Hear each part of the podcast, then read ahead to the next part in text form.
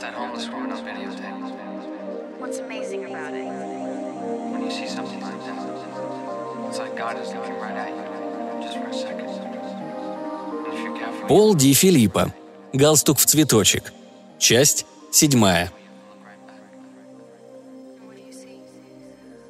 Троица плескалась и плавала, пока не утомилась, после чего все взобрались по алюминиевой лесенке обратно на яхту. На нижней палубе они скинули мокрые купальники и начали вытираться полотенцами. «Ну и смешной у тебя рогатый черт на руке, Джей Ди», — заметила Каталина. «То, что ты держишь, это не рука, милашка», — поправила ее Трейси.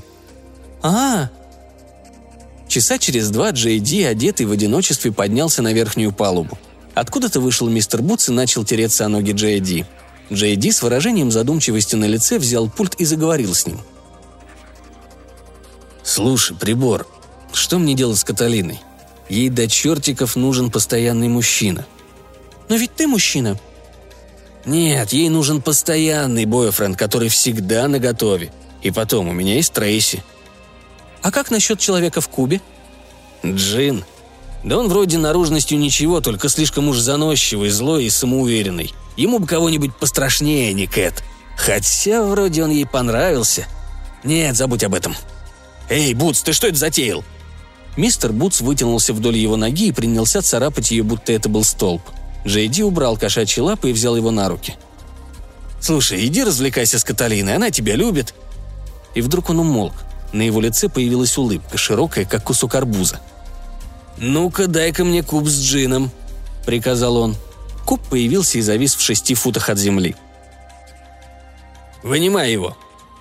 У куба исчезла нижняя часть, и из него грохнулся на палубу Джин Смит. Вид у него был ошарашенный. «Я заглядывал в самого себя», — заговорил он.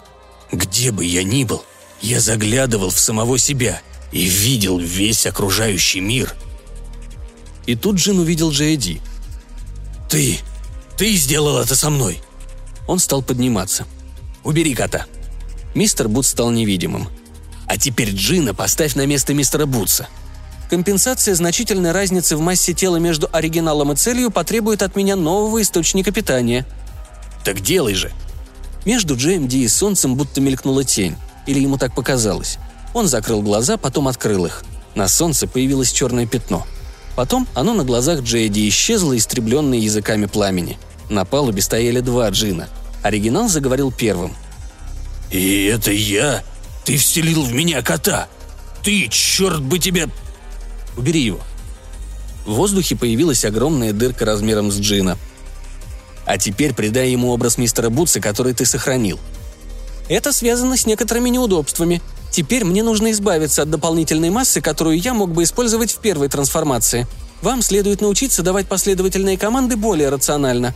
«Кто из нас главный? К черту рациональность, делай все!» «А как мне избавиться от дополнительной массы?»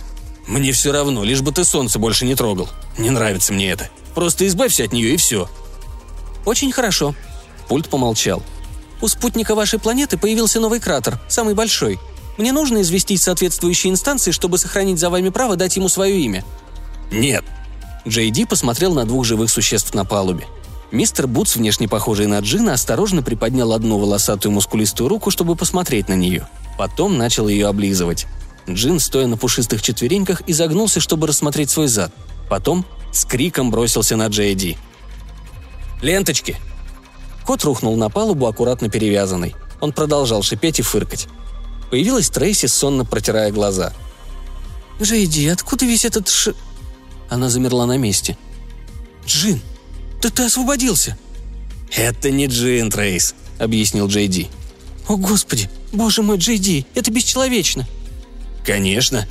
Но, возможно, это то, что нужно Каталине. Пойдем, познакомим их». Трейси и Джей Ди взяли мистера Бутса за руки и пошли. Человек-кот ступал неуверенно, на цыпочках, будто непривычен к новым движениям своих членов. Они спустились вместе с ним в каюту. Когда они вошли, Каталина зашевелилась.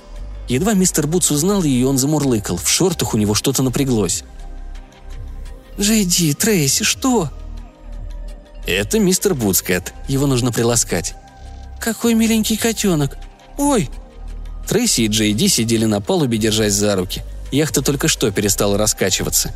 Они молча смотрели на заходящее солнце, которое, очевидно, не почувствовало, что к мистеру Бутсу перешла часть его энергии. «Знаешь что, Трейс?» – заговорил Джей Ди. «Нет, а что?»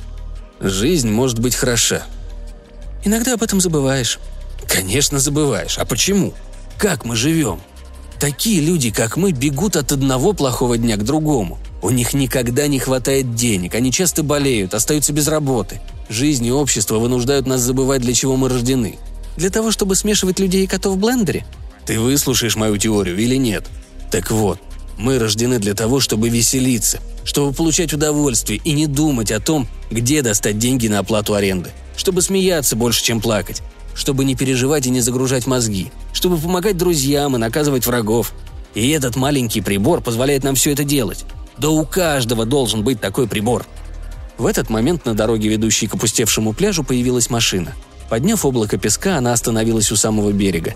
Из машины выскочили несколько человек и принялись впустую стрелять из револьверов по мечте епископа. «Ну, почти у каждого». Джейди поднялся. «Трейс, нам пора». «Куда?» «Сначала на другой конец озера. Кажется, там проходит трасса номер 10, если я правильно помню». Они подняли якорь и запустили мотор. Подъехав к другому берегу, они увидели, что вдоль него, в нескольких футах над поверхностью озера, тянется защитный поребрик автострады. Они были ярдах в ста от берега, когда завыли сирены. Вдоль поребрика выстроились полицейские машины. Мигалки на их крышах заиграли патриотическими цветами. «Черт, если бы мы не застряли на этой лодке! Если бы у нас были колеса!» «Готово!» «Погоди-ка, я не это хотел!» «Джейди, яхта как-то странно поехала!» «Я так и думал, Трейс. Держи курс к берегу». Подъезжая к берегу, яхта все больше поднималась из воды. Но вместо того, чтобы остановиться на суше, зарывшись килем в песок, она продолжала двигаться вперед. Снизу поднялась Каталина. «Где Джин?» «То есть я хотел сказать мистер Бутс».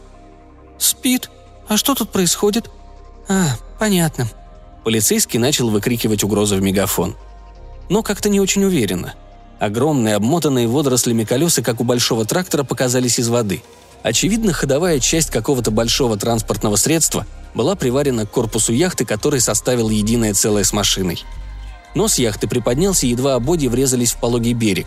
Крепко сжав руль, Трейси старалась удержаться на ногах. Джейди и Каталину отбросила к поручням. Мистер Бутс, вернее Джин, по-прежнему перевязанный лентами, скатился по палубе и крепко ударился о корму. Чудовищные колеса раздавили сначала поребрик, а потом и капот машины. Трейс добавила газу, чтобы переехать через груду металла. Задние колеса прокручивались, но потом все оказались на твердой почве.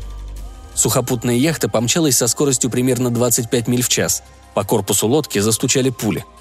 «Может, я придам нашему судну более подходящий внешний вид?» «К черту! Они меня достали своей стрельбой. А ведь нам было так хорошо. Хочу, чтобы все, кто нас преследует, навсегда отстали от нас. Но причинять им зло не надо». «Могу я порекомендовать липкие шарики? Они у меня только высшего качества». «Конечно, если это поможет», Внутри пульта материализовалась золотая сфера, как когда-то буквы на дисплее, всего-то сутки назад. Но когда эта сфера достигла поверхности, она продолжала движение, вылезая каким-то образом из нетронутого пульта. Джей Ди взял в руки небольшой шарик. «И это остановит тех, кто нас преследует?» «Будучи активировано, да. Что мне нужно делать?» «Брось его в своих преследователей». Джей Ди осторожно перегнулся через поручни и бросил шарик. Тот приземлился на машину сверху. Машины не стало – или вернее, она расплющилась под шариком, который раздулся и поглотил ее.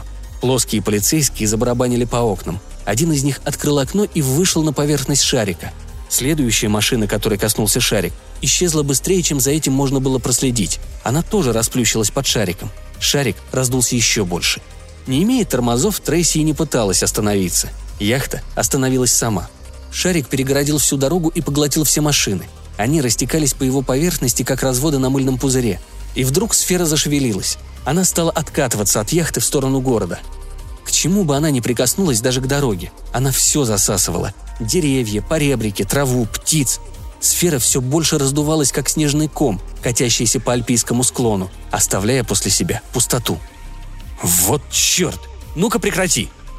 «Это за пределами моих возможностей». «За пределами! Ты глупый аппарат! Почему же ты все это затеял?» «Я разум третьей степени. Люди обладают разумом десятой степени». «О, Господи! А это когда-нибудь прекратится?» «Насколько велика эта планета?» Сфера была теперь размером шестиэтажный дом. Казалось, она набирает скорость. Каталина захныкла. «Джейди», — начала была Трейси, но, увидев страдания на его лице, умолкла. Над сферой в темнеющем воздухе что-то показалось. Джейди направил туда луч прожектора яхты. Это был человек, которого они сбили, хозяин пульта. И вдруг их стало несколько. Они образовали кольцо вокруг сферы. Она остановилась и начала сжиматься, однако то, что уже поглотила, не отдавала назад. Когда она стала такого же размера, как была, вся масса распалась на отдельных людей. Один из них, человек, которого они сбили, поднял шарик и опустил его в карман. Потом сам поднялся на яхту. «Простите, мы тогда сбили вас, мистер пришелец из космоса». Человек смахнул пыль с прорезиненных лацканов. «Я такой же человек, как и вы, мистер МакГи. Я обитатель вашего будущего». Каталина перестала плакать. «Вы, наверное, пришелец из совсем отдаленного будущего?» «Нас разделяет 50 лет», — ответил мужчина. «Но это будут безумные годы. А теперь можно я возьму обратно свой прибор?» Джейди отдал ему пульт. «А почему вы не попросили его сразу, когда мы сбили вас, и не помешали всему тому, что произошло?» Прибор нарушает континуум Фредкина и вносит в него хаос. Мне было нелегко снова найти его. «А что будет с нами?» – спросил Джейди. «Да ничего особенного. Вы когда-нибудь видели такой галстук?» Они все уставились на галстук в цветочек, который был на пришельце. Цветочки покрупнее состояли из цветочков поменьше, а потом были цветочки еще меньшего размера и так далее, до бесконечности. В этот вечер бар «Медвежонок» был заполнен, как последний вертолет из Сайгона. Однако атмосфера была гораздо приятнее. Стучали бильярдные шары, летали стрелы Дартса, звенели колокольчики, взрывались хохотом чужаки, дудели дудочки, кто-то испускал неприличные звуки, звучал Хэнк-младший, жужжала неоновая вывеска над сетчатой дверью, выходившей на усыпанную гравием парковку. Беспрестанно раздавались возгласы требовавших выпить. «Трейси, две рюмочки!» «Трейси, еще графинчик!» «Трейси, шесть с ромом и коку!» Женщина за стойкой радовалась наплыву посетителей. Значит, в кассе будет больше денег. Из конторки вышел человек с двумя татуировками. Только что звонила Каталина Трейс. Заскочит, как только Джин закончит работу в отделе по истреблению грызунов. Буду рада увидеть ее. Я заморозила для нее дайкири и приготовила сливки. Мужчина огляделся. «О, господи, сегодня все битком забито. В следующем месяце сможем выплатить аренду». Брезгливо обходя лужи пролитого пива, вошел большой кастрированный кот. Хозяин наклонился, чтобы погладить его. Кот зашипел и царапнул протянутую руку. «Ты бы избавился от этого подлого животного, Джейди?» Джейди лишь улыбнулся. Со стороны стены, за стойкой, где висела голова лося с обвязанной веревкой мордой, послышался приглушенный шум. Глаза лося яростно засверкали. Джейди поцеловал Трейси. «Сменю тебя через минуту, милая. Сначала кое-что сделаю». Он пошел в конторку за баром, взял доску и еще раз поддал Ларри по заднице –